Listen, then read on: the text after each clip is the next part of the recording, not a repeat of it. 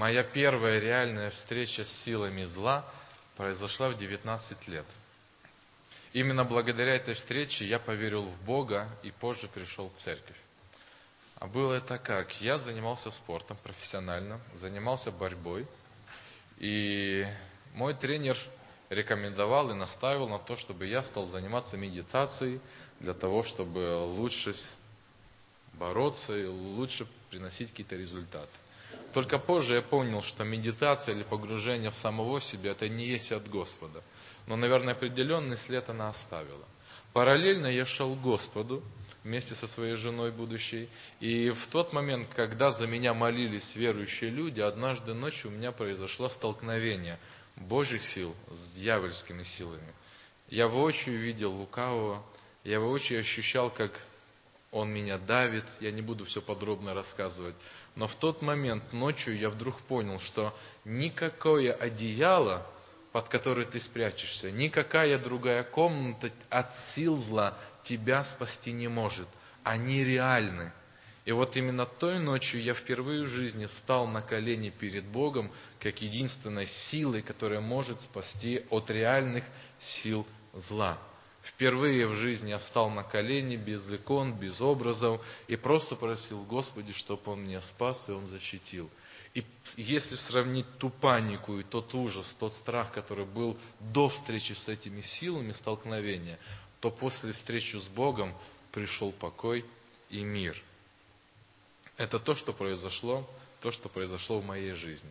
Вторая встреча произошла уже с силами зла в церкви.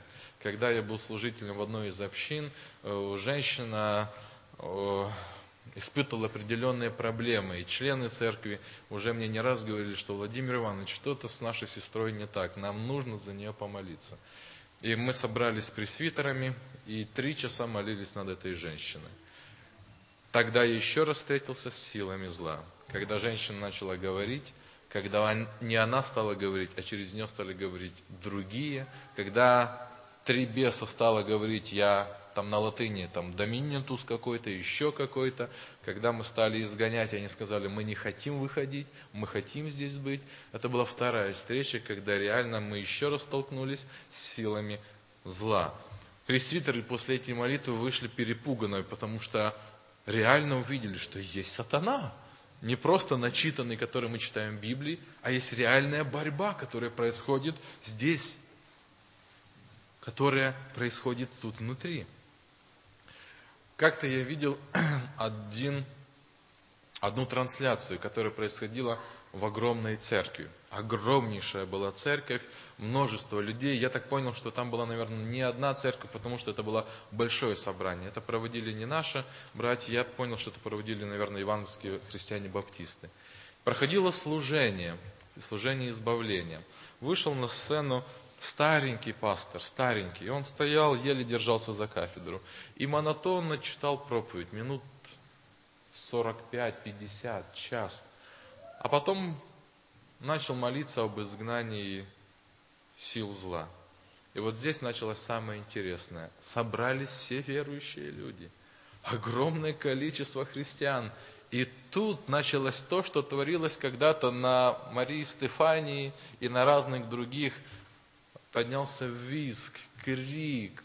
Оператор вначале пытался показывать зал, а потом он его убрал, зал и только показывал пастора, потому что, я так понял, наверное, он понял, что лучше нам не смотреть было то, что там происходило. Из этого я сделал вывод, что лукавый, он лукавый. Опыт показывает, что лукавый, он может присутствовать и тут. И мы находим подтверждение духа пророчества, которое говорит, что на служении вместе с ангелами Божьими, вы знаете об этих цитатах, да? Могут быть и ангелы не Божьи.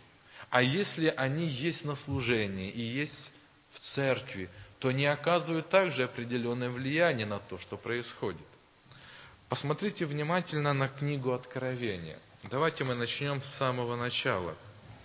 Книга Откровения, 12 глава, и прочитаем 7, 8 стих и 12. С чего все началось? «И произошла на небе война, Михаил, Иисус и ангелы его воевали против дракона, сатаны и еще ангелов его. Но не устояли, и не нашлось уже для них места на небе, и низвержен был великий дракон, сатана, древний змей, называемый дьяволом и сатаною, обольщающий всю вселенную, низвержен был куда? На землю. И ангелы его, а сколько ангелов? Третья часть. Это довольно много. И ангелы его низвержены с ним. Возьмите интересный момент. Пропорционально, просто чтобы почувствовали. Ангелы во всей Вселенной, третья часть во Вселенной, а потом третья часть идет на маленькую Землю. Пропорционально ощущаете плотность? Почему на Земле горе и страдания? Смотрите дальше, мы с вами читаем. 12 стих. «Итак, веселитесь, небеса и обитающие на них». Все, там нет больше зла и там нет больше войны. Горе живущим на земле и на море. Почему? Потому что война переместилась с неба на землю. Потому что к вам сошел дьявол, как там написано, в сильной ярости, зная, что немного ему остается времени. Так мы видим, что Священное Писание нам говорит, что, во-первых, силы зла – вот во всей этой большой армаде, третья часть небесная, которая была снизвергнута с неба, она нашла пристанище здесь, благодаря Адаме и Еве. Именно благодаря этим силам зла мы видим, почему происходит огромное количество страданий в этом мире. Мы видим, что война с неба переместилась сюда. Иисус борется, и его ангелы борются с сатаной и его ангелами. Посмотрите, что говорит об этом Петр – в первом послании в Петра, в пятой главе, в восьмом стихе он говорит,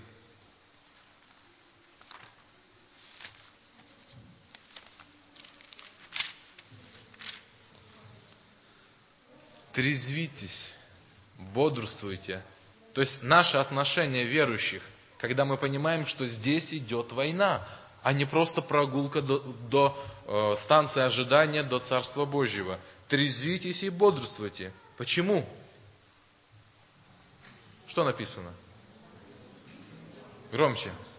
Потому что противник ваш, дьявол, ходит, каким ходит? Ища кого поглотить. Скажите, намерения лукавого какие? Найти любую опрометчивость. Почему Иисус говорит, Петр говорит верующим людям, он не говорит язычникам, он говорит верующим людям, трезвитесь и бодрствуйте. Война продолжается. И даже то, что вы пришли в церковь, пришли к Господу, еще не означает, что уже все достигнуто. Будьте постоянно на чеку, потому что Он всегда в ярости ходит за каждым. На минуточку представьте, за каждым, за мной, за вами, Он ходит с какой целью? Сделать больно, поглотить.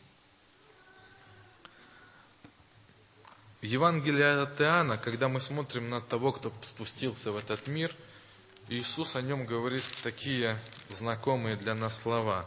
14 глава и 30 стих. Смотрите, что он говорит. 14 глава и 30 стих.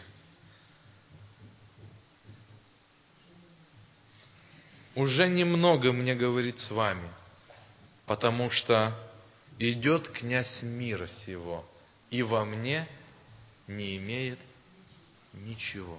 Скажите, что есть во Христе? Свет. Еще помогайте мне. Что есть во Христе? Любовь. Жертвенная, безусловная. Что есть во Христе? Жизнь.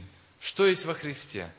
Радость, мир, счастье. Да? Что есть во Христе? Победа, истина, правда. А теперь давайте идти от обратного. Вам, в нем ничего нет от меня. Что нет там у него? У него нет жизни, у него нет счастья, с ним нет радости, с ним только горе, с ним только печаль. Что с ним? С ним болезни, с ним смерть. Что с ним еще? Ненависть, злоба, ярость, убийство, ложь. Вы понимаете? Иисус говорит, идет реальная борьба. Ученики этого не понимали, но он то, что происходило, что он подходил к Голгофе, он видел, что вбивать ему будут гвозди не римские воины, что плевать ему в лицо и говорить, если ты сын Божий, будут не фарисеи. Он прекрасно видел, кто будет говорить и кто через них будет говорить. И во мне не имеют ничего. Смотрим далее. Когда мы смотрим на формы проявления сатанинские, мы видим, что в последнее время новый век или спиритизм очень сильно активизировался. Это действительно последнее время. Мы видим разные формы проявления, которые сейчас делает сатана. Мы уже не говорим о болезнях, страданиях, горе, то, что не приписывается Богу, потому что Бог есть добро, и в нем нет ничего темного или силы зла. Но мы смотрим то, что происходит явление умерших. Мы видим, что появляются призраки, произрают некие, некие образы людей, которые начинают говорить. Вы знаете прекрасно поверье наших людей, когда во снах появляются родственники и просят, что там вот умрет сосед. Вы сталкивались с этим? Я сталкивался. То, пожалуйста, в гроб положи там теплый свитер, потому что мне холодно мы вот с иронией смотрим, но люди в это верят и кладут туда свитер, кладут туда тапочки какие-то. Начинается как почта, передача вещей туда происходит. Я помню, как моя бабушка, когда умер дед, дедушка, она говорит, я утром проснулась и услышала ночью, рано утром на рассвете услышала три стука, отчетливо три стука. Говорит, я поняла, это дед прощался, и он сказал, что долго к нам смерть не будет приходить.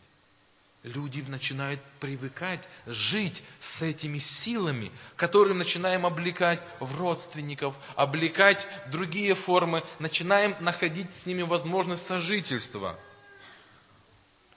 Очень много людей, которые увлекаются восточной философией, которые через медитацию или другие формы получают духовных учителей. У моей жены есть брат, который через Бхагават-виту, учения э, э, Кришны, получил духовного учителя, духа, который говорит, он мне приходит, он мне дает знания, он мне рассказывает, я с ним летаю в другие миры. Духовный наставник, учитель. Опять же, никто не говорит, что это бесы и демоны. Это просто духовный учитель, а там были родственники. Мы видим, что очень много появляется паранормальных явлений. Я думаю, каждый из вас где-то слышал или был сталкивался. Например, одна сестра мне в церкви рассказывала, до того, как она пришла к Господу, были такие моменты. Она уходит, оставляет двое детей э, закрытых дома на замок, а замки вот такие, пазлы вот такие, которые в пазы входят. Говорит, прихожу в обед, двери открыты настежь, пазы вот эти торчат, вот, дети перепуганные, потому что внезапно дверь, шумом открылась, открылась, и вот такие были перепуги.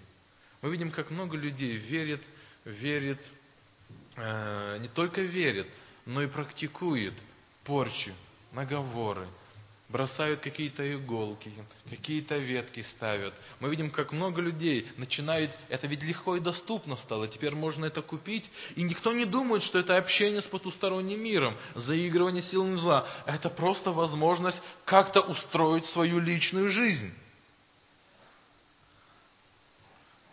Уже о том, что появилось НЛО, появлялось, становится нормой для нас. Лично я три раза видел НЛО. Трижды видел. Или мне так повезло, когда я однажды шел к, своей будущей жене, прямо над моей головой три точки. Это не самолет, не вертолет, очень низко, не спеша, прямо над дорогой. Метров там, может быть, 25-30 над высоте что-то пролетало. Еще несколько раз я видел. Я смотрел и думал, я уже тогда был верующий человек, думаю, вот сатана играет как. А с другой стороны я подумал, а если люди не знают, что это сатана, что они будут говорить? Да я убежден, что есть какой-то иной мир, есть иные люди. Э, гадания, гороскопы. Вы посмотрите, как за последние 10-12 лет это вошло в норму. Это как норма. Открыть, э, включить телевизор и увидеть, что тебе ждет, что тебе нужно делать. По телевидению уже появились каналы, когда ты можешь звонить и напрямую общаться с этим медиумом, и тебе разложат карты Таро, и сделают... Это становится модным. Но опять же, никто не думает, что это игра с потусторонними силами. Я помню, как э, в Черниговской области мы собрались все пасторы, это была областная встреча э, всех э, руководителей церкви разных деноминаций, и мы обращались к властям, чтобы они прекратили разрешение целителям, гадалкам, колдунам, знахарям. Они ведь как артисты в домах культуры проводят свои сеансы. Но на что нам власть сказала, по закону мы не имеем права. Они имеют полное право. И совсем недавно я узнал, по телевидению смотрел о том, что вводится новая профессия. Слышали об этом? Профессия. Профессия. И возникает вопрос, нужно тогда какое-то учебное заведение для ведьм, да? То есть профессия ведьма. То есть вы понимаете, мир, не понимая это, входит в определенные контакты, в определенные отношения с тем, что будет происходить.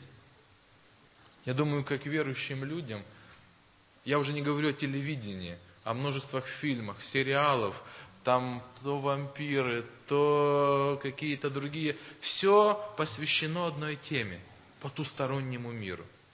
Я думаю, нам, как верующим людям, всегда нужно стоять на страже. Посмотрите, что говорит пророк Исаия в 8 главе.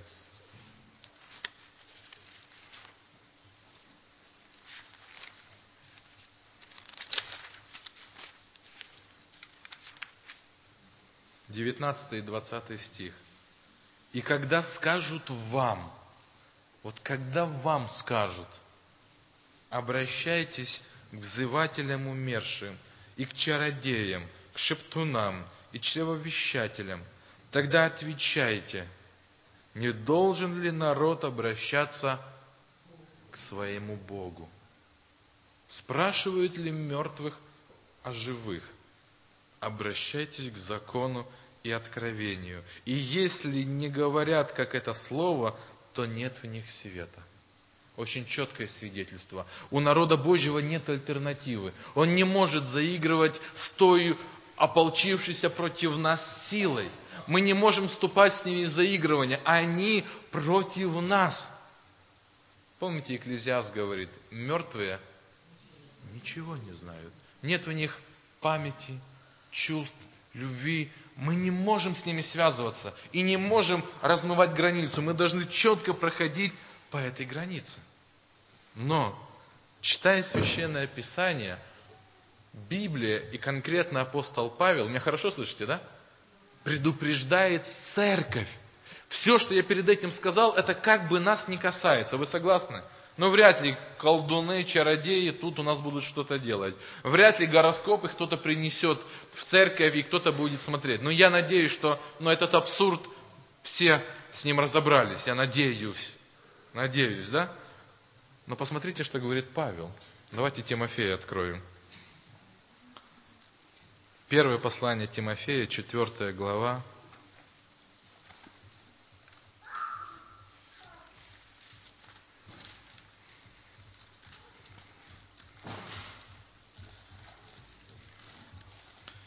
И мы будем читать первый и второй стих. Дух Божий, Павлу, Дух Божий, Павлу говорит, пророчество.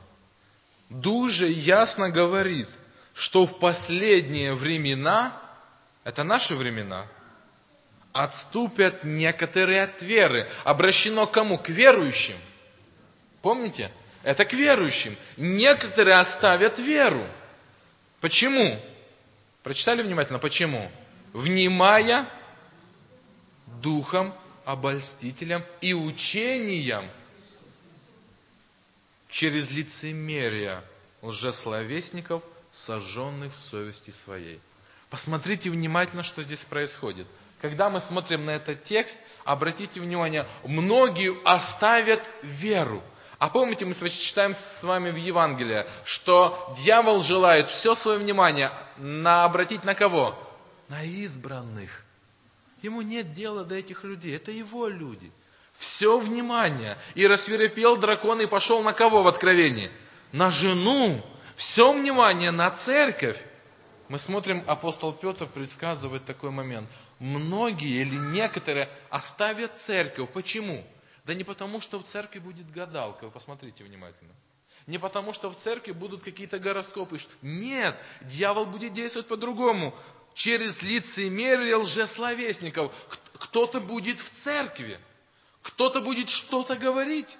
Чему-то учить, чему-то наставлять, куда-то толкать или выталкивать. А Павел говорит, а внутри них, вы заметили, внутри, внимая, они слушают людей, лжесловесников, которые лицемеры, а внутри Павел глубже смотрит и говорит, там не Дух Божий. А кто? Внимая, они слушают кого? Первый стих покажите, Толя. Внимая духом обольстителем и учением каким? Понимаете? Из этого я делаю вывод, что вот дьявол придет сюда. Духи придут сюда, но в, не в образе, но в ком-то и через кого-то будут делать страшные вещи, будут сбивать людей. И посмотрите, образ этих людей, они лицемерные. Что значит лицемерные? Внешне имеют вид благочестия, помните вчерашняя тема? А внутри они другие. Внешне они как ангел, который явился Иисусу на горе и сказал, если Сын Божий ты, ну сделай себе хлебушек, ну покушай, я от Бога пришел сказать тебе, пост твой закончился, бери, сделай хлеб и кушай. Вы понимаете? Вот отсюда идет образ. И Павел говорит, внутри бес. Из этого я делаю вывод, что ничего удивительного из того, что в церкви бес может присутствовать через кого-то.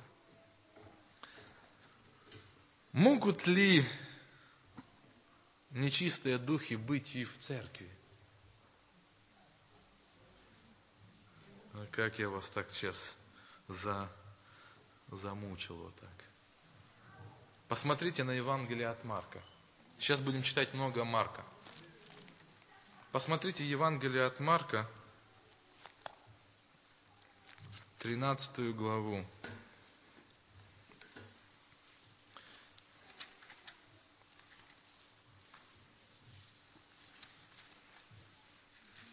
Интересно, что евангелист Марк более всего посвящает этой теме, больше всего посвящает этой теме внимания.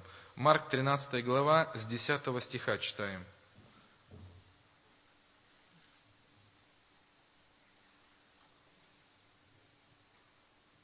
Так, я, наверное, не ту ссылочку написал.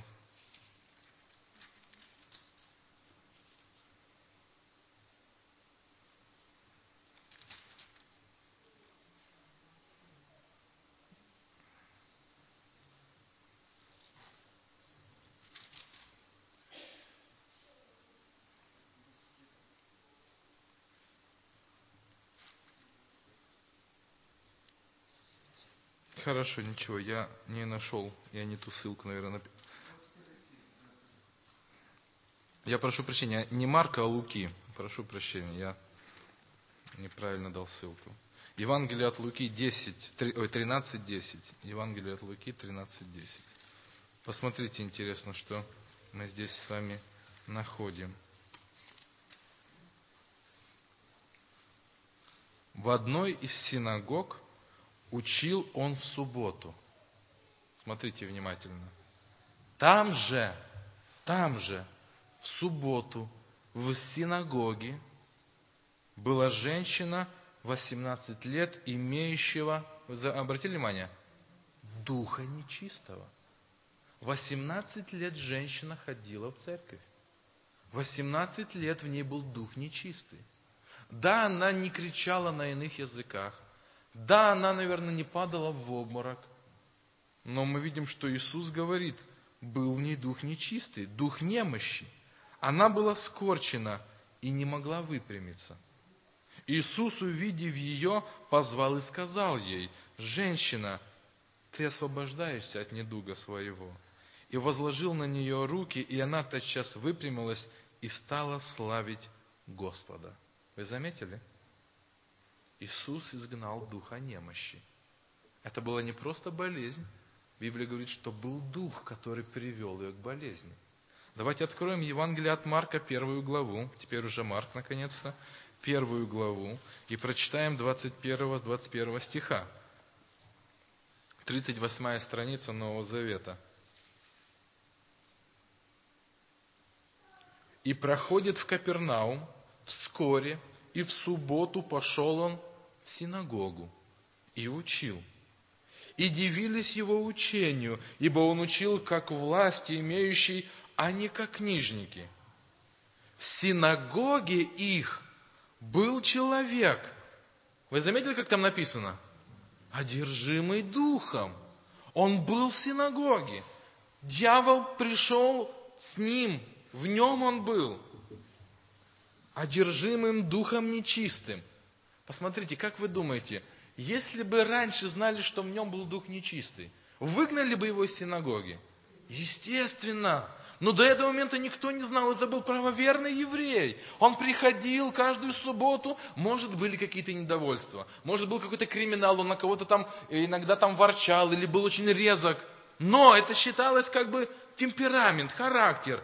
Евангелист Марк пишет по-другому. Был дух одержимый. И почему это мы видим по, этому, по какому духу? Он вскричал. Он встал в синагоге и начал громко кричать. Оставь что тебе до нас, Иисус Назарянин?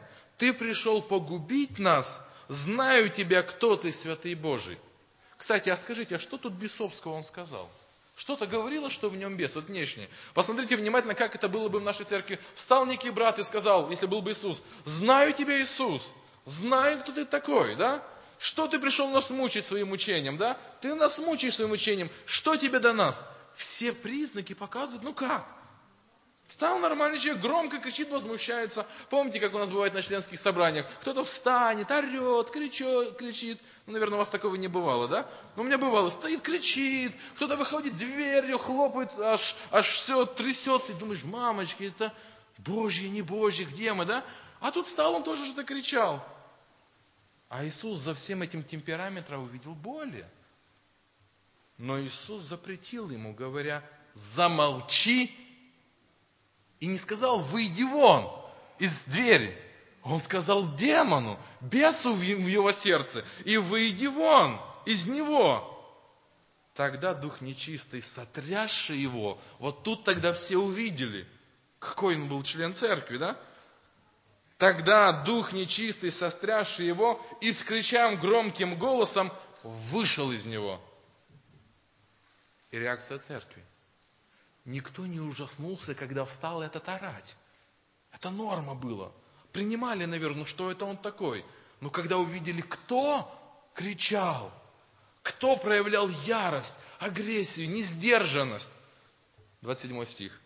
И все ужаснулись так, что друг друга спрашивали. Что это? Что это было? Что за новое учение, что он и духом нечистым – они поняли все, что это дух нечистый, когда увидели, что произошло. Повелеваются властью, и они повинуются ему. Смотрите, когда они узнали, что это дух нечистый? Вы опять же соглашаетесь, они не могли знать, что это дух нечистый и держать его в церкви. Только когда Иисус изгнал. А до этого было все порядочно. Просто были какие-то взрывы эмоциональные, на которые никто не обращал внимания и привык к этим эмоциональным взрывам. Давайте откроем дальше Евангелие от Марка. И прочитаем третью главу, 10-12 стих.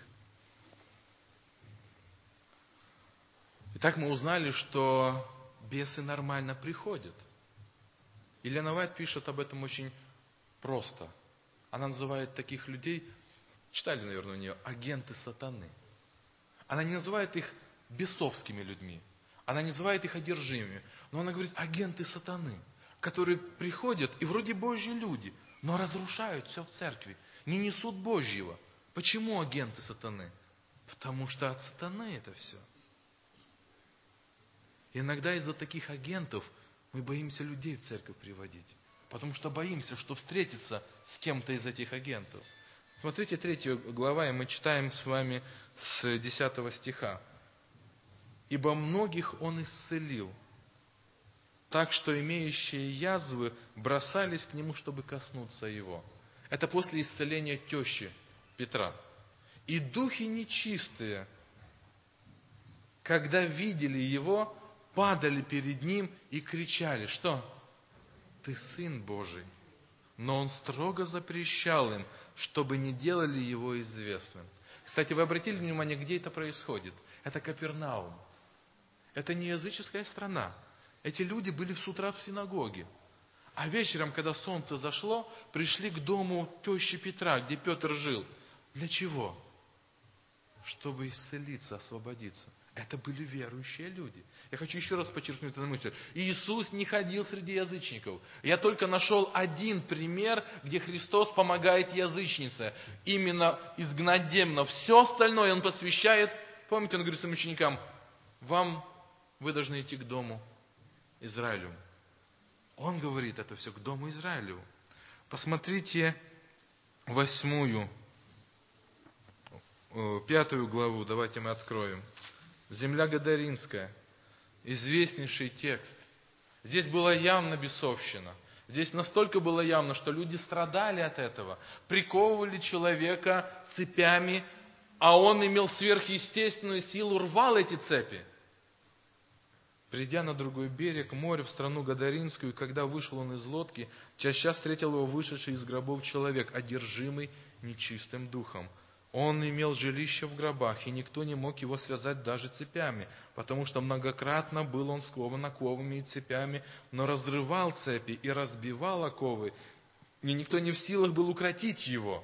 Неимоверная сила – Всегда ночью и днем в горах и гробах кричал он и бился о камни. Сейчас бы его посадили в псих, э, психиатрическую больницу. Сейчас бы сказали, шизофрения, тяжелые формы, больной бы, его кололи бы транквилизаторами. Но Иисус тогда смотрел по-другому. И вскричал громким голосом, когда увидел Иисуса. Седьмой стих. Что тебе до меня? Знакомое выражение. Как они кричат? Что тебе до нас? Почему они так говорят? Вы никогда не думали? На небе уже была война. На небе уже все было решено. Что тебе до нас? Ты пришел нас мучить. Встреча с Иисусом для них мука. Все христианское для них тяжело. Что тебе до меня, Иисус, Сын Бога Всевышнего? Заклинаю тебя Богом, не мучь меня.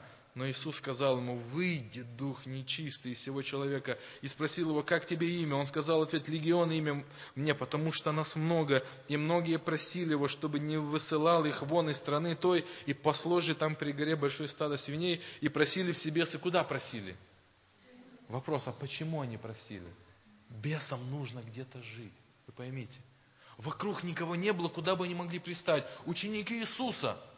Там уже занято, там Дух Божий.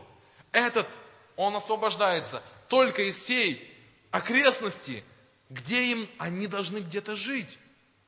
Первый попавшийся, это были свиньи. Вы понимаете? Чем заканчивается история? Вы посмотрите.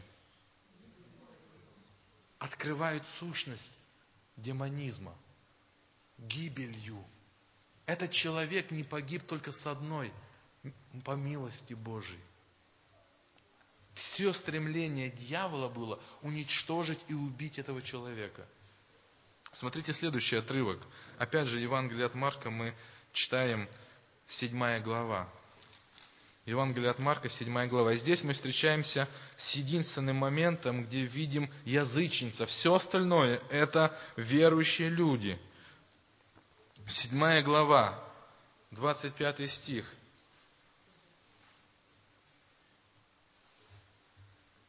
Ибо услышала о нем женщина, она из пределов Тирских и Сидонских, у которой дочь одержима была нечистым духом, и придя, припала к ногам его. Знаете историю, да? И женщина была, та была язычница, родом серафиньянка, и просила, чтобы изгнал беса из ее дочери. Помните, как история развивается? Христос себя ведет как ведут себя евреи, она же просит, что и крохи достаются э, собакам или щенкам, и Христос говорит, иди, поверь твоей, как завершается?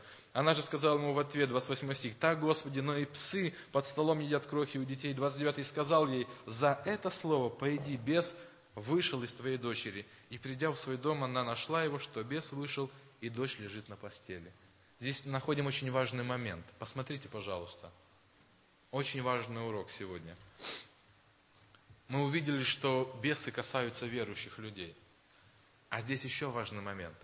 Бесы касаются детей – вот кто из нас думал? Вот кто? Но Библия показывает, бесам нужно где-то жить.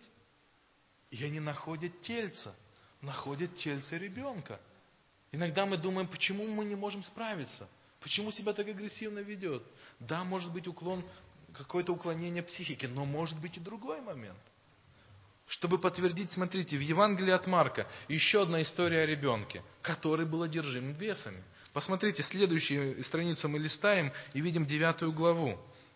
Евангелие от Марка, девятую главу. 17 стиха. Один из народа сказал в ответ, «Учитель, я пришел к тебе, привел к тебе сына моего, одержимому духом немым. Где не схватывает его, вспомните, и там, в Гадаринской земле, он мучил того, чтобы убить. В гробы его водил, в ущелья, в скалы. Он был жив только по милости Божьей. Смотрите, что здесь происходит. Где не схватывает его, повергает на землю. И он испускает пену, и скрежечет зубами своими, и цепенеет, говорил ли ученикам твоим, чтобы изгнали, а они не могли. Отвечал ему Иисус, сказал, «О, род неверный, доколе буду с вами, доколе буду терпеть вас, переведите его ко мне». И привели его к нему. Как скоро бесноватый увидел его, дух сотряс его, он упал на землю и валялся, испуская пену. И спросил Иисус отца его, как давно это сделалось с ним? Он сказал, с детства. Вы заметили? Когда? С детства. Я на это никогда не обращал внимания. Может быть, позже, если я не забуду, мы об этом поговорим. Почему с детства может это быть? Это ведь не по вине детей. С детства дети ведь не виноваты. Они ведь маленькие. Это по вине родителей. Это что-то где-то родители разрешили лукавому войти в дом. Понимаете? И многократно дух бросал его. Смотрите, что он делал. И в огонь, и в воду, чтобы погубить его. Но если что можешь, жалься над ним и помоги нам. Иисус сказал ему, если сколько не можешь веровать, все возможно верующему. И тотчас отец отрока воскликнул со слезами и сказал, верую, Господи. Знаете эту фразу, да? Помоги моему неверию. Иисус, видя, что сбегается народ, запретил духу нечистому, сказал, дух не мой и глухой, я повелеваю тебе, выйди из него и впредь не входи. Вы заметили, сколько мы здесь увидели? Дух немой, глухой, дух немощи, да? Дух бесновавшийся, который творил вот это все, да? Дух нечистый, Иисус Христос называет. Поэтому, наверное, нам, родителям, стоит иногда задумываться о том, как мы живем, через что дух нечистый может приходить и поселяться в детях, поселяться в детях.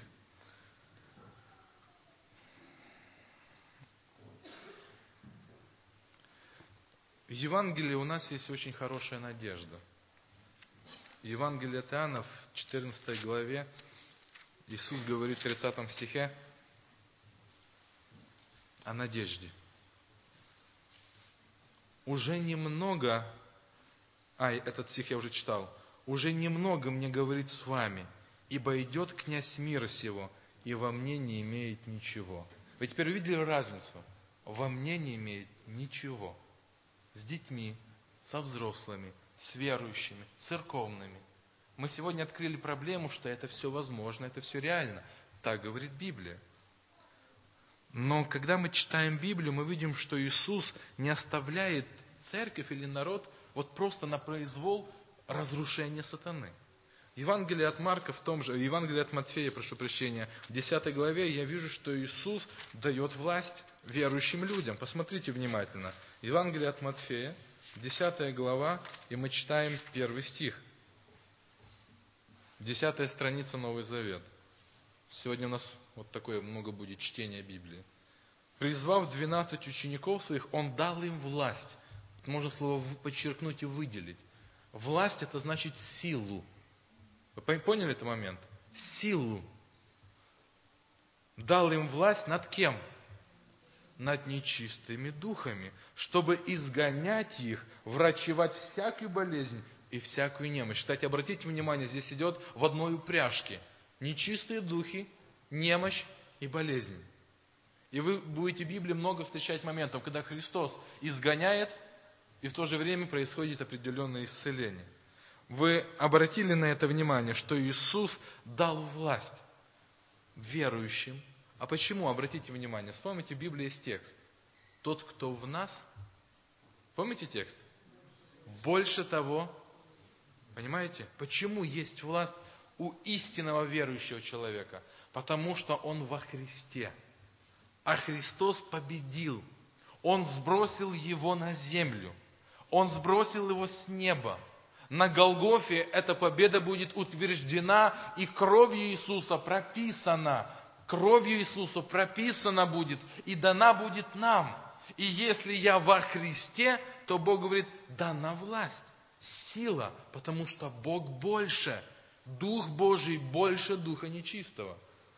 Посмотрите на интересное повеление, которое Иисус дает ученикам в завершении своего пребывания на земле. Евангелие от Марка, 16 главу мы читаем, 15 по 18 стих, 60 страница. Евангелие от Марка, 16, 15 по 18. Кто будет веровать и, крест, и креститься, спасен будет, а кто не будет веровать, осужден будет. Уверовавшие же буду сопровождать сии знамения. Именем будут моим первым, что стоит? Вы обратили внимание? Именем моим что? Будут изгонять бесов. Почему евангелист Марк пишет это первым? Дело в том, что евангелиста Марка, а позже и у всех евангелистов, и у Павла, мир делится на два мира. Нет трех миров. Сатана, буфер, самостоятельный буфер моей жизни и Христос у Библии есть только два мира. Дьявольский и Христовый. Вы понимаете этот момент? И поэтому, если ты Христовый, то он и говорит, ты должен бороться, ты должен оказывать давление, потому что Христос победил. И поэтому у евангелиста Марка вы увидите больше всего столкновения с бесами. Почему? Он хочет реально показать войну, которая с неба переместилась на земле, и эта война здесь стала происходить, столкновение Михаила с драконом. Когда Иисус уйдет, Он говорит, столкновение теперь будет дракона с женой. И первое, что Он скажет, даю власть над чем? Изгонять бесом. И дальше, дальше, дальше Он перечисляет, это сейчас не по нашей теме. Посмотрите следующий момент. Евангелие от Иоанна, 14 глава. Евангелие от Иоанна, 14 глава. Вы еще со мной тут? Да? У вас там никто рядом не усыпляет. Евангелие от Иоанна, гоните их. Евангелие от Иоанна, 14 глава, 11 стих.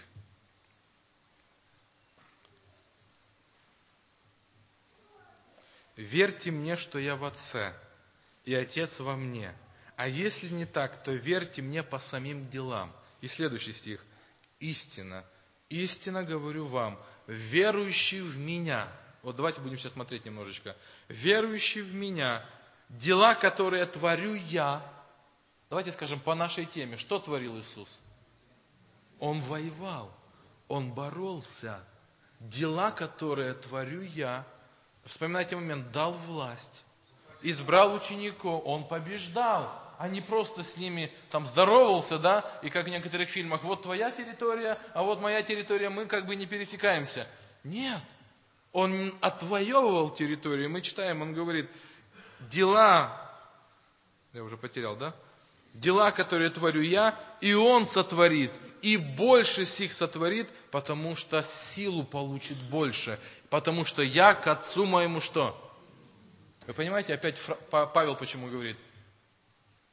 во мне тот, кто больше того, кто в мире. Потому что во мне Дух Божий. Я могу делать то, что делал Иисус.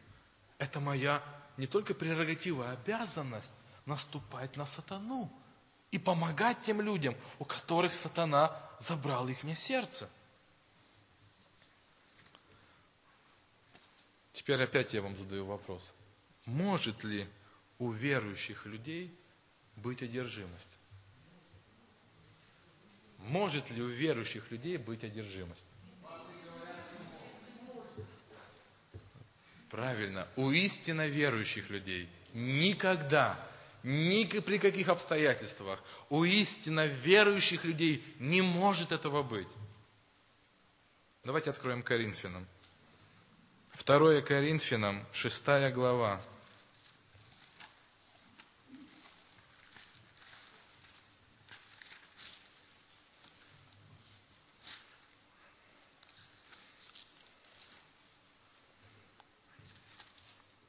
И мы будем читать с 14 стиха.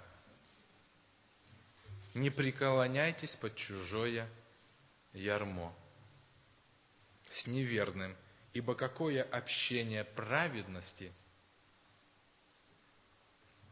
с беззаконием? Что общего у света? Вы понимаете ответ? С тьмою.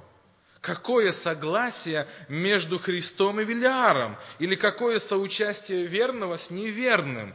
Какая совместимость храма Божия с идолами? Ибо вы храм Бога живого. Как сказал Бог, вселюсь в них и буду их Богом, и они будут моим народом. Потому выйдите из среды них, отделитесь, отделитесь. 18 стих, я буду отцом вам. Вы согласны с этим? Если во мне Иисус Господь, одержимости не может быть. Но мы увидели, что в синагоге были люди, которые думали, что у них все нормально. Я себе сейчас начинаю задавать вопрос, почему это возможно? Почему человек может ходить в церковь, но иметь другого духа? Первый ответ я нахожу в этом же тексте. Вопрос задайте, который Павел говорит – Что может быть общего между праведностью и беззаконием? Я считаю, что одержимость приходит, когда человек пытается совместить праведность и беззаконие. Понимаете этот момент? Павел говорит, какое есть согласие? Это бред. Тут война, тут никакого согласия нет, нет перемирия. А, наверное, кто-то нашел согласие. Где может быть святыня и идол. Он говорит, это нереально, этого не должно быть. Но кто-то нашел компромисс в своем сердце. Есть место и святыни, есть место церкви Богу, но есть место, вы понимаете, идолам. И посмотрите, что Павел показывает. Идолы, неверные, все остальное, это территория врага. И, а мы вот на этой территории. Ничего нет общего, что могло бы с нами пересекаться здесь. Посмотрите, как об этом говорит Иисус. Когда верующий человек становится домом не Духа Божьего, а дома, домом беса. Откройте Евангелие от Матфея, от Луки, 11 главу.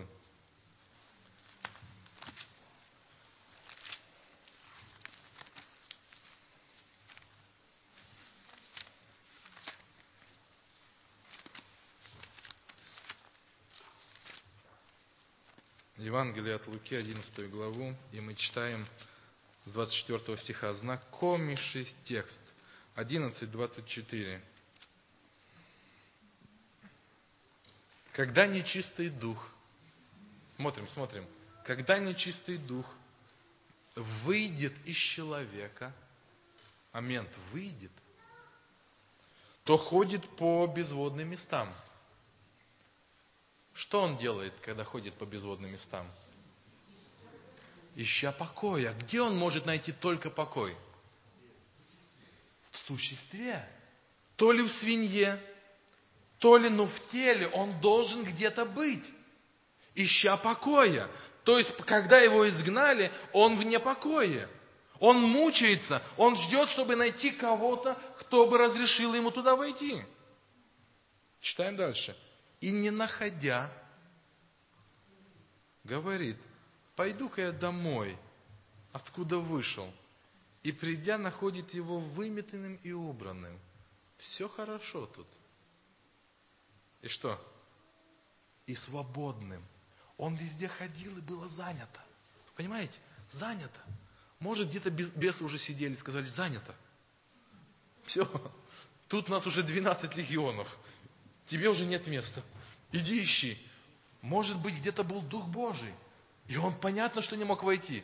И, но он нашел свободный, пустой, чистый, убранный, вроде бы как приготовлен для него. Смотрите, что происходит. Он находит еще семь беспризорных. Берет с собой еще семь других духов, злейших себя, и, войдя, живут там, и бывает для человека того последнее хуже первого. Понимаете? Мы еще над этим вернемся к этому моменту.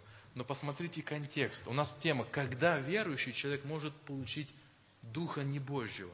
Посмотрите, пожалуйста, в контексте, о чем выше говорил Иисус. Посмотрите, 11 стих. Евангелие от Луки мы читаем, да, э, с 11 стиха, ой, не с 11, а с 14, прошу прощения. «Однажды изгнал он беса, который был в нем, и когда бес вышел, ой, я это уже читал, да, наверное? Бес вышел немой, стал говорить, и народ удивился.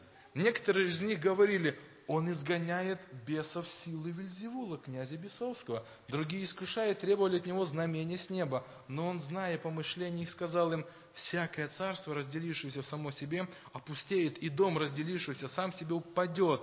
Если же сатана разделится сам себе, то как устоит царство его? А вы говорите, что я силою Вилзеула изгоняю бесов, и если я силой Вильзеула изгоняю бесов, то сыновья ваши, чьей силой изгоняют их? Почему, посему они будут сами вам судьями. Если же я перстом Божьим изгоняю бесов, то, конечно, достигло вас Царствие Божие. Когда сильный с оружием охраняет свой дом, тогда и безопасность его имения. Когда же сильнейший его нападает на него и победит его, тогда возьмет все оружие его, и на которое надеялся, и разделит похищенное с ним. Кто не со мной? Центральный стих. Кто не со мной? Посмотрите, ответ. А дальше будет идти притча. Кто не со мной? Тот против меня. Кто со мной не собирает, тот что сделает? Нету буфера. Нет буфера. Если ты со мной, ты со мной. Если ты не со мной, вот наполовину. Если уже наполовину, ты не со мной. Смотрите, в чем развивается история. И его обвиняют в том, что он силой духа нечистого изгоняет. Это хула на Святого Духа. Они видят дела Божьи. Они понимают, что Бог делает, но переступают это и говорят, это сатана изгоняет. И Христос берет пример, чтобы показать, когда Дух входит, когда я вижу Божье дело – когда я вижу, что Бог меня зовет, Бог меня стучит, Бог меня подталкивает то ли к покаянию, то ли к какой-то жизни, к какому-то поступку. А что я делаю? Кто не со мной, тот против меня. Если я не выбираю путь Бога, я автоматически выбираю другой путь. Не свой путь, другой путь. Это путь, который устилается пропасть. Посмотрите, что далее говорит Иисус. Контекст в 27 стихе. Он опять делает вывод. Когда же он говорил это, одна женщина, возвысив голос из народа, сказала ему, блаженно чрево, э, э, носивший тебя из сосы, питавшее тебя. 28 стих важный. Чтобы дьявол никогда не был в сердце. Он сказал, блаженны кто? Слышащее слово. И что? И соблюдающее. Вывод отсюда. Когда дом пустой – когда демон может войти? Когда я слышу и не соблюдаю. Когда не слышу и не соблюдаю. Но вот в этом моменте, когда я игнорирую Бога, вот он. Почему он был пуст? Когда-то было изгнание. Когда-то его выгнал Дух Божий но и не вошел туда Дух Божий. Дух Божий входит когда? Дух дается повинующимся. Мы читаем Деяния апостолов. Повинующимся. И вот этот вывод о женщине очень важный. Слышащие и поступающие. Вот где лазейка, которой пользуется сатана. Мы можем думать, да ну ничего страшного. Это сатана нам говорит, да ну ничего страшного. Знаете, я вчера читал «Желание веков», и Леноват пишет, бесы шептали Иоанну Крестителю в темнице, что Иисус, наверное, не Мессия. Понимаете? И он поддался искушению и стал посылать учеников, спрося, ты ли Христос? Тот, который сказал, вот Агнец Божий, который увидел, что э, голос был, и голубь сошел. Но бесы шептали. Бесы нам шепчут. Ничего страшного. Пройдет, успеется, разберешься. Вы понимаете? Вы знаете, что вам шепчут бесы. Вы слышите эти голоса, вы думаете, что это наш голос. Ничего страшного. Но дьявол шепчет нам. Ничего страшного. Давайте возьмем эту же историю, но уже в Евангелии от Луки, Матфея. Евангелие от Матфея. Тоже интересно. Э, та же притча, но контекст интересен для меня. Матфея, 12 глава. Матфея, 12 глава.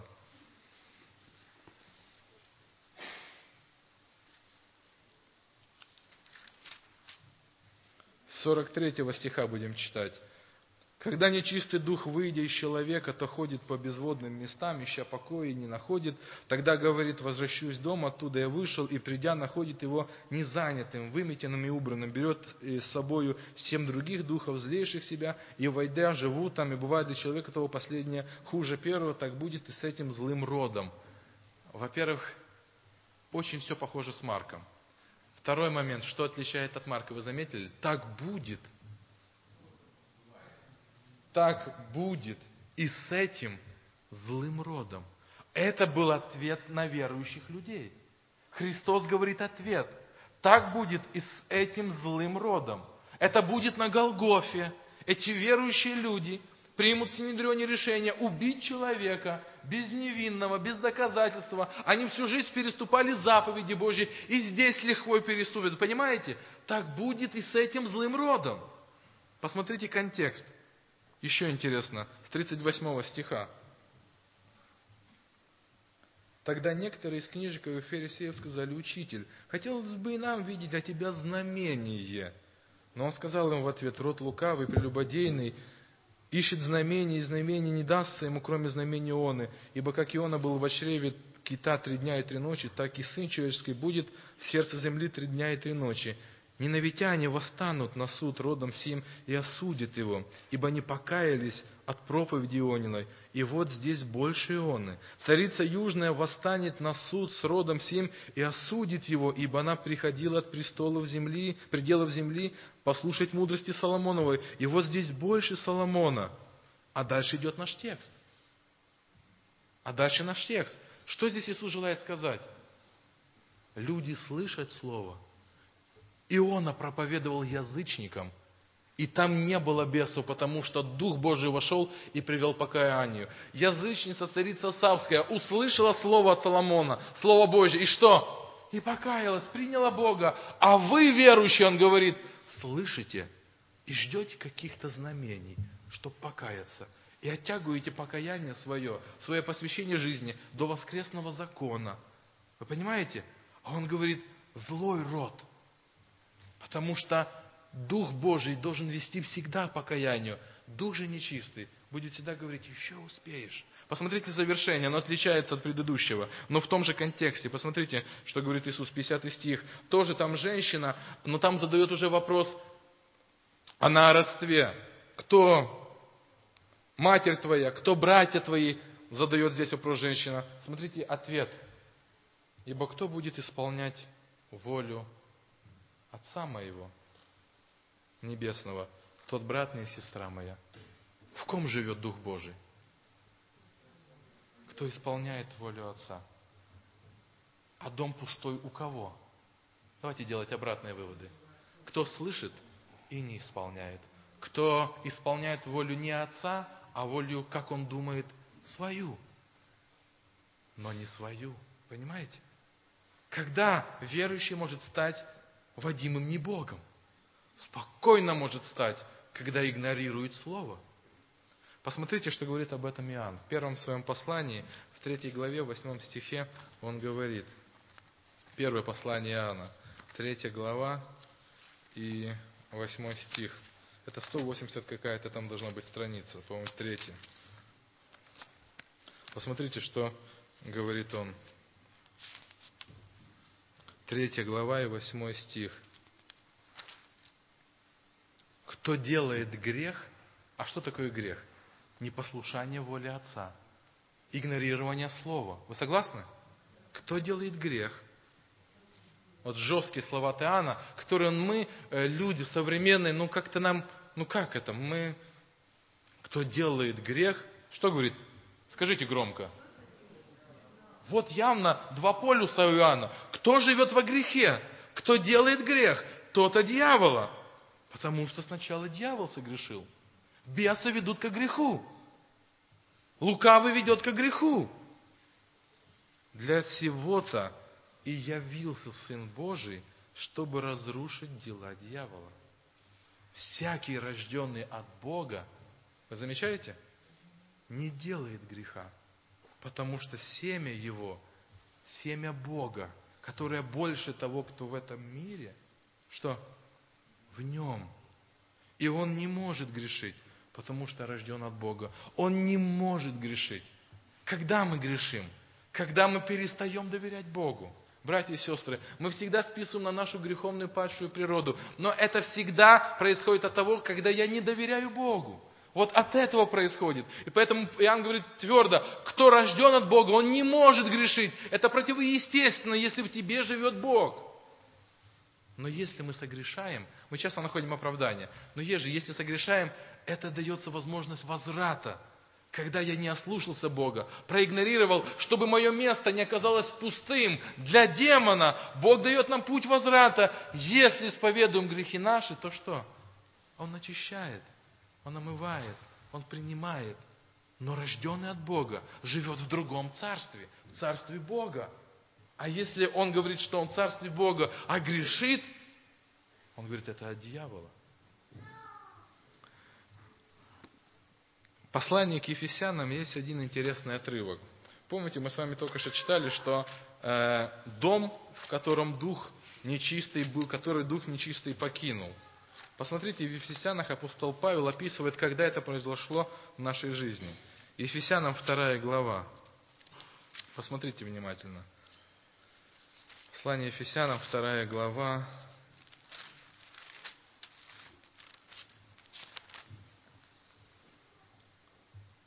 Когда дух нечистый был изгнан. Смотрите, когда это происходило. И вопрос, почему он остался пустым. И вас мертвых, первый стих, и вас мертвых, мертвых, без Христа, у Бога все мертвые – и вас мертвых по преступлениям и грехам вашим. Смотрите, второй стих очень интересен. В которых вы некогда жили по обычаю мира всего раз. А теперь дальше, смотрите. По воле не своей. Вы замечаете? Здесь ничего не сказано о вашей воле, о ваших желаниях. Вы жили во грехах. Это грехи ваши. Но кто водил? Чья воля? По воле князя, господствующего в воздухе, духа, духа, действующего ныне в сынах противления, который противится Божьему Слову. И в вас был этот дух, дух противления. Он и водил нас. А мы думали, это мы такие мудрые и сами собой руководим. Смотрите, между которыми и мы все жили, между этими противниками. Жили некогда по нашим плотским похотям. Откуда похоти? От духа, нечистого. Жили по нашим плотским похотям, исполняя желания плоти. Это все возбуждает дух.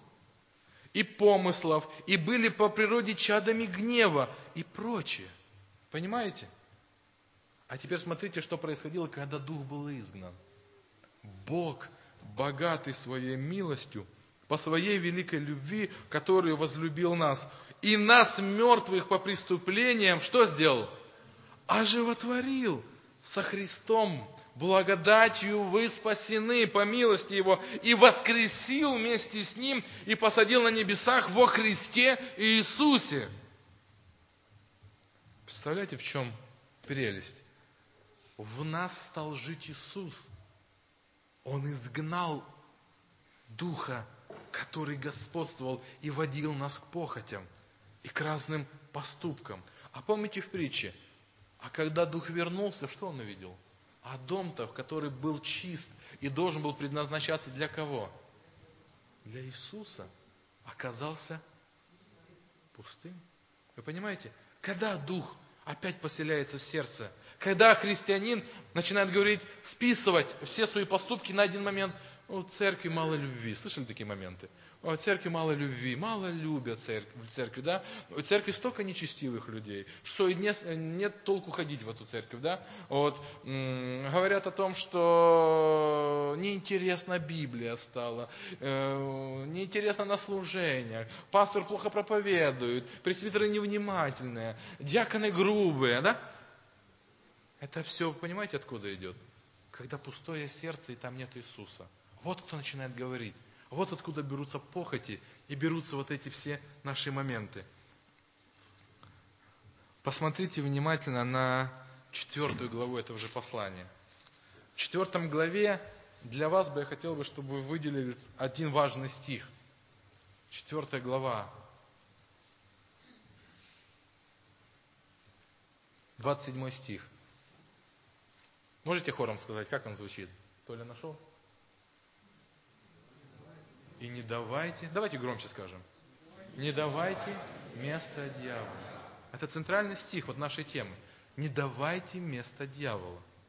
Это повеление. То есть, оказывается, я могу в любой момент ему дать место. Это не то, что если я пришел к Богу, уже все, навсегда. Павел говорит к верующему, Дьявол хочет залезть в свой дом. Он хочет назад вернуться. Ему там тесно в этом мире, ему плохо. Покой будет только в тебе. Не давай ему места. А теперь посмотрите контекст. В каком контексте Павел об этом говорит? Очень интересно. Посмотрите, мы будем читать с 27 стиха. Не 27 стиха, а с 17. «Посему я говорю и заклинаю вас, заклинаю Господом, он не просто говорит, а с клятвой говорит. Он как бы хочет трусануть нас и сказать, я с клятвой говорю, заклинаю Господом, чтобы вы более не поступали, как поступают прочие народы, по суетности ума. Не давайте место дьяволу. Пусть оно везде звучит у нас. Как не давать место дьяволу? Не живите так, как раньше жили. Понимаете? Не живите так, как раньше жили. Дальше он говорит, будучи помрачены в разуме, бредом греховным, отчуждены от жизни Божьей по причине их невежества, то есть незнания и ожесточения сердца их. Не давайте места дьявола. Не разрешайте, чтобы сердце ваше ожесточилось. Смотрите дальше, что происходит. Они, дойдя до бесчувствия, вот оно выражение, я не чувствую любви. Никто здесь не любит. Здесь не любящая церковь. Пойду туда, вон там любят. Дойдя до бесчувствия, предались распутству, так что делают всякую нечистоту с ненасытимостью, как наркоманы. Но вы не так познали Христа, потому что вы слышали о Нем и научились, так как истина в Иисусе. Отложите вот этот прежний образ жизни, отложите ветхого человека и сливающего в обольщающих похотях. Обновляйте что? Куда входит лукавый? В голову обновляется и обновится духом ума нашего. Вот наш разум должен быть обновлен в Боге. Обновляет только слово, молитва, и Дух Божий это обновляет. И облечься в нового человека, созданного по Богу, в праведности, святости истины. А теперь смотрите, не давайте место дьявола. Посему, отвергнув ложь, не давайте места дьяволу. Говорите истину, каждый ближнему своему. Не давайте места дьяволу, потому что мы члены друг другу. Гневаясь, не давайте места дьяволу, не согрешайте. Солнце да не зайдет во гневе вашем. И не давайте места дьявола. Кто крал, не кради, не давай место дьяволу, а лучше трудись, делая своими руками полезно, чтобы было из этого уделять нуждающимся. Никакое гнилое слово, братья мои, Гнилое слово, не давайте место дьяволу. Да не сходит из уст ваших, а только какое? Доброе, для назидания с верою, дабы оно доставляло благодать. 31 стих. Всякое раздражение не давайте место дьявола. И ярость, и гнев, и крик, и злоречие. Со всякой злобою. Вы понимаете? Ничего не говорит о субботе. Это все можно делать и исполнять. Бесовские люди могут это делать и исполнять. Бесы будут это исполнять, но проявляться по-другому. Не давайте место дьяволу, но будьте друг к другу добры, сострадательны, прощайте друг друга, как и Бог во Христе простил вас. Не оскорбляйте Святого Духа, 30 стих, которым вы запечатлены в день искупления. Когда я даю место дьяволу? Когда я иду против Духа Божьего. Когда я делаю хулу на Святого Духа. Вот тут я открываю двери для дьявола. Понимаете? Мы настолько привыкли говорить в ивановских компаниях о вот этом кирпичике последнем. Слышали, да? Последний кирпичик, это же не для нас, это же для них, чтобы они покаялись, приняли крещение. Но это же для верующих было обращено. Иисус говорил это верующим людям. Кирпичик, это я даю возможность Духу Святому еще что-то говорить ко мне, если переступаю, оскорбляю Его. Кто вместо Духа живет, скажите? Знаете поговорку народную, но она из Библии, наверное, взята. Свято место ведь не бывает пустым. Когда мы говорим о, об изгнании демонов или служении освобождений, поймите, в чем главный момент. Много признаков изгнания похожи с заболеваниями, похожи с психическими расстройствами, просто с грехами – а есть явные проявления, которые связаны с одержимостью и с бесовщиной. В чем главный принцип? Вы посмотрите, пожалуйста. Елена Уайт в «Желании веков» так написала, 38 страница. Иисус пришел изгнать демонов, контролирующую силу воли. В чем суть демонов? Что они делают? Как спруты поглощают волю человека. Он вид благочестия пытается иметь, старается иметь. Но в чем суть? а внутри он остается вот пораженным. Иисус пришел изгнать демонов для того, чтобы что? Чтобы там жить, чтобы вернуть силу воли принятия Иисуса. Наши братья, которые участвовали в этом служении, находят несколько симптомов проявления бесовщины, которые проявляются в нашей жизни – я некоторые прочитаю. Я, конечно, понимаю, что мы можем здесь быть похожи на студентов-медиков, которые, проходя каждую болезнь, в себе видят болезнь. Но если Дух Божий вам будет что-то говорить, именно Дух Божий будет пробиваться сквозь, обратите на это внимание.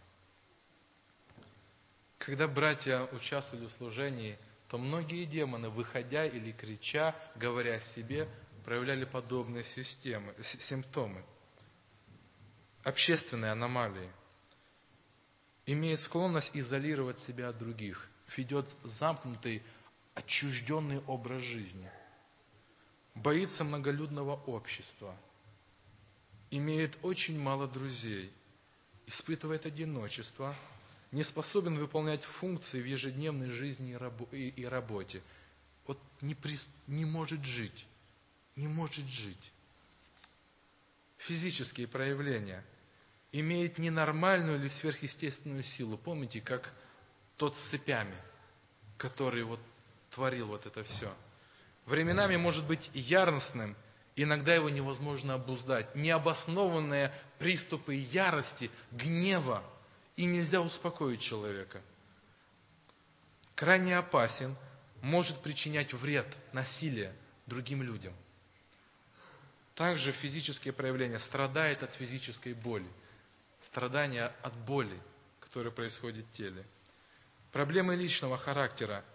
Имеет двойную личность, часто меняется, не может определиться, кто он. С ним трудно ладить, непокорный. У него не хватает инициативы. Временами молчалив. Становится злым без какой-либо причины на это. Или наоборот, неудержимый болтун – угрюмый, уединенный, имеет чрезвычайно слабую волю, наносит физические или словесные оскорбления другим, произносит вульгарные или богохульные слова. Смотрите еще один блок беспокойства и бессонница. Находится в постоянном движении и не может сидеть на месте. Страдает от постоянной бессонницы. На протяжении дня, наоборот, дремлет, постоянно сонный, ходит постоянно сонным. Тут же ему снятся кошмары, которые часто повторяются. Внутреннее расстройство. Страдает от сильной депрессии и отчаяния. Испытывает большой ненормальный страх. Испытывает ненависть к Богу, Иисусу, Библии и субботе. Я общался с такими людьми, которые верующие в церковь ходили, говорят, я ненавижу Бога.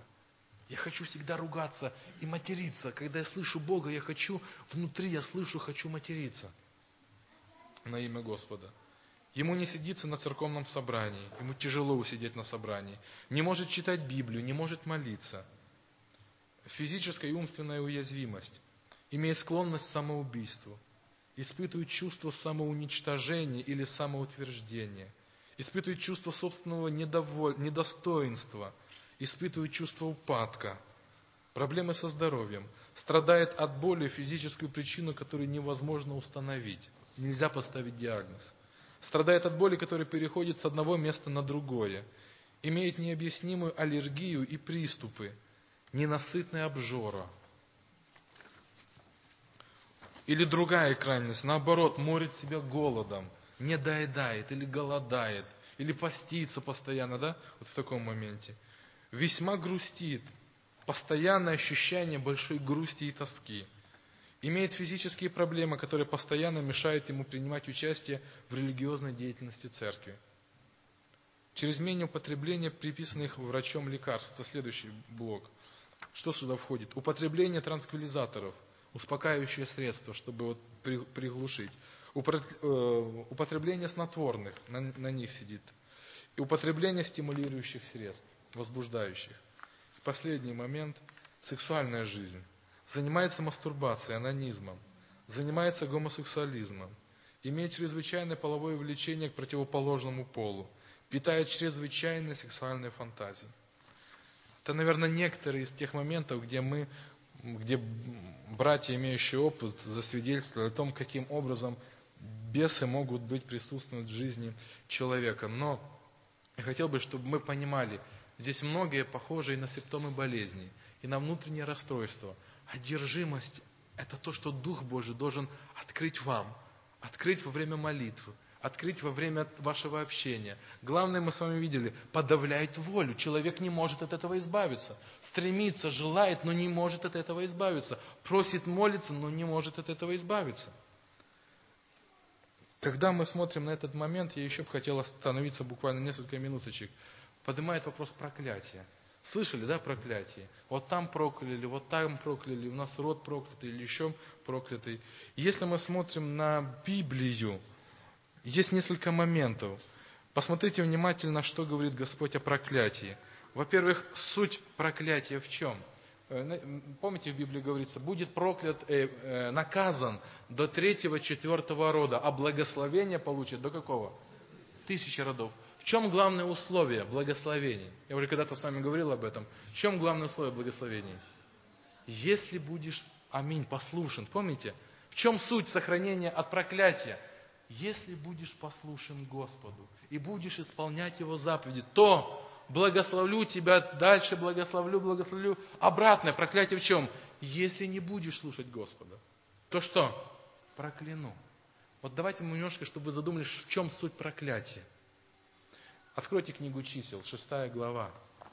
Посмотрите внимательно на знаменитые слова, которые я очень часто читаю в конце служения. Конце служения я читаю слова благословения. Посмотрите, пожалуйста, на суть этого благословения. 24 стих, 6 глава. «Да благословит тебя Господь и что сделает? Сохранит от зла, от демонов». А теперь давайте в чем происходить будет сохранение. Смотрите, да презрит на тебя Господь светлым лицом своим.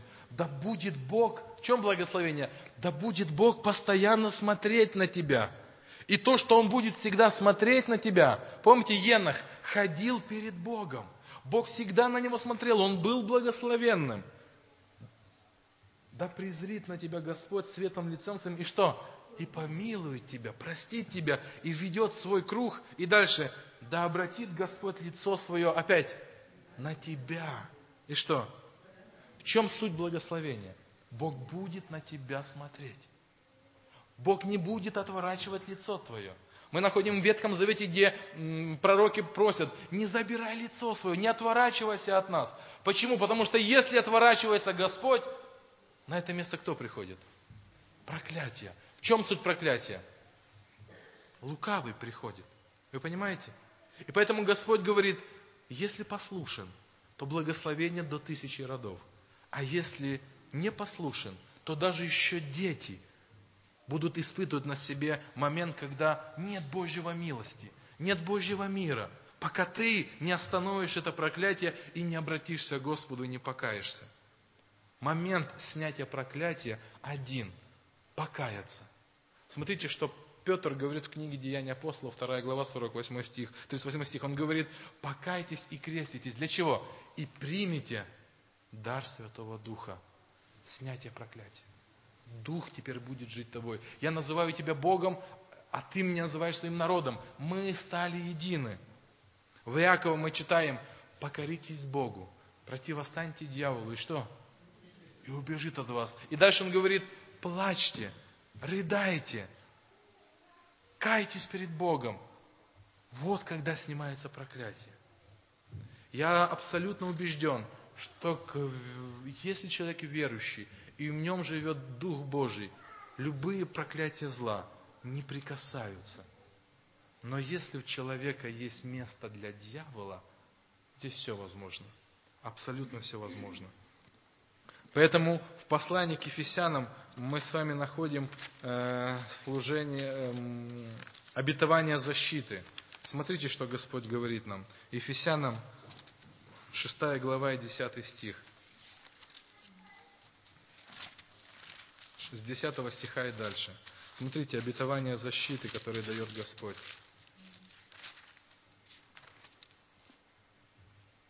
Наконец, братья мои, укрепитесь Господом и могуществом силы Его. Могущество силы Его. И Господом укрепляйтесь.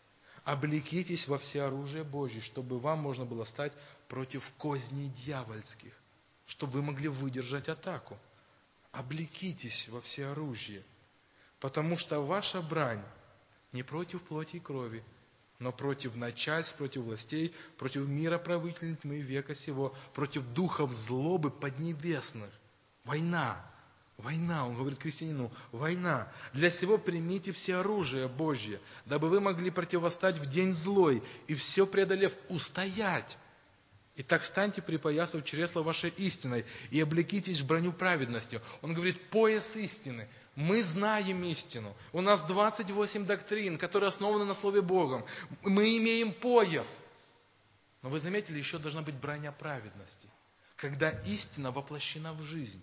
Если я только хожу с поясом, стрелы лукавые, огненные, мы будем здесь считать, они будут нас разжигать. Любая, почему будет сказано огненная стрела? Когда стрела попадает огненная, она не просто еще убивает, ранит, она начинает что? Распалять, распалять, разжигать, разжигать. Броня должна быть. Это праведная жизнь. Что значит праведная жизнь? Слышащее слово. И что делающее? Уповающие на Бога, доверяющие Ему. Они и с истиной, и в броне этой истины. Смотрите дальше, что он говорит. И обувь готовы благовествовать мир, говорить о Боге. Противостоять дьяволу – это говорить о Боге в любой момент, где есть возможность говорить о Боге. Это защита, а не обязанность, которая делается раз в субботу. Это стиль воина, стиль того, кто борется с силами зла. Это наша защита, когда я не боюсь говорить о Боге. Почему? Потому что когда Бог говорит «скажи», а я говорю «нет», я даю место дьяволу. Вы согласны с этим? Потому что Дух Божий побуждает, а я говорю Духу «нет». Я даю место дьяволу. Смотрите, что он дальше говорит. «И возьмите щит веры». доверие Господу, которым можете угасить раскаленный стрел лукавого. И шлем спасения. Голова должна быть покрыта уверенность в том, что вы спасены, что вы Божьи, что вы Богом приняты. И следующий момент мы с вами читаем. И шлем, и, и духовный меч, который Слово Божье. Вот мы видим атрибуты верующего человека. И праведность, и уверенность в спасении, и вера, и Слово – и молитва, 18 стих, всякую молитву и прошение молитесь во всякое время духом. Во всякое время. Может кто-то сказать, это фанатизм, во всякое время. Но если ты во Христе, ты с Богом общаешься всегда. И этим ты защищаешь себя от лукавого. Перечитайте дома, с молитвой на коленях, перечитайте о том, что нам говорит Господь. Завершая нашу сегодня большую тему, я хотел бы, чтобы мы прочитали книгу Откровения, 16 главу. 16 глава, и мы читаем 12-14 стих. Шестой ангел пророчества. Шестой ангел вылил чашу свою на великую реку Ефрат. Ой, какой стих?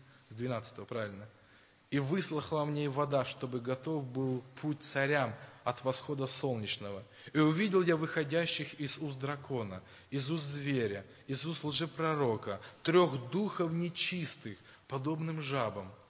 Вот самое интересное сейчас будет, смотрите. Эти бесовские духи, творящие знамения. Посмотрите, зачем они это все делают. Почему духи так желают найти как можно больше места – Почему как можно больше не хотят найти место в этом мире? Они выходят к царям земли всей вселенной, чтобы собрать, скажите ли, их на брань вонный великий день Бога Вседержителя. Почему духи пытаются найти как можно больше места? Особый момент, когда Божий Дух будет забран, духи своих поведут – и вот здесь мы сильно удивимся. Вы понимаете? Поэтому Бог говорит, не давайте место дьявола. Пока Бог сдерживает, пока Дух Божий сдерживает нашу похоть, плоть, еще ничего не видно. Но когда мир изменится, Дух бесовский поведет отца на мать или на детей – брата на брата. Все, что будет твориться, когда мы будем говорить «великая скорбь», это великая скорбь, потому что духи бесовские подняли бунт против Божьего народа. Война достигнет из духовного аспекта, перейдет в реальный аспект, когда реальные будут убийства и реальные преследования. И это будут делать верующие люди. Мы об этом говорили ранее.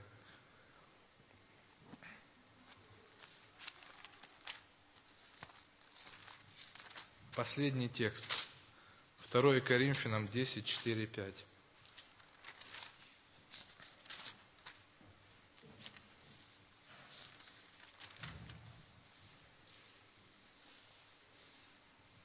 Павел поднимает знамя и говорит, оружие воинствования нашего не плотские. Он не воюет с людьми, но сильное Богом – на разрушение твердынь, ими не спромергаем замыслы. И всякое превозношение, восстающее против познания Божия, и пленяем всякое помышление послушание Христу.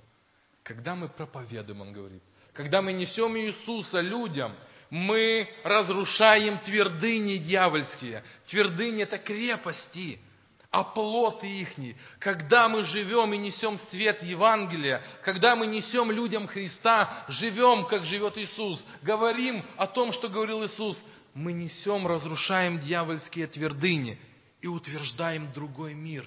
Мы готовим людей к концу мира. Мы не даем духам бесовским собрать их на брань. Вот почему Евангелие должно было проповедано до конца земли, чтобы как можно больше людей – не было увлечено дьяволизмом. Сегодня вы слышали эту тему. Сегодня я убежден, Дух говорил к вашему сердцу. Определите, где вы даете место дьяволу. Посмотрите на свое сердце сегодня, где вы ему разрешаете соседствовать вместе с Иисусом, где вы изгоняете Дух Божий, укорени, уберите это зло. Покайтесь пред Господом. Помните, как мы читаем, некоторые христиане, которые обратились, вынесли из дома все книги, которые были связаны с дьявольщиной. Уберите то, через что дьявол проникает в ваш дом. Подчините себя Господу. Помните в Римлянах 12 главе, «Умоляю милосердием Богом, принесите себя в жертву живую и святую для разумного, здорового, настоящего служения Богу, не половинчатого». Ходатуйтесь за себя перед Богом. Просите, чтобы Бог вас освободил. Молитесь за тех, кто имеет зависимость определенную. Говорите другим об опасностях. Говорите, что мы на войне, на духовной войне. Пробуждайте людей, чтобы они просыпались. Учите людей, как бороться с дьявольскими нападками. Побеждайте и учите других побеждать.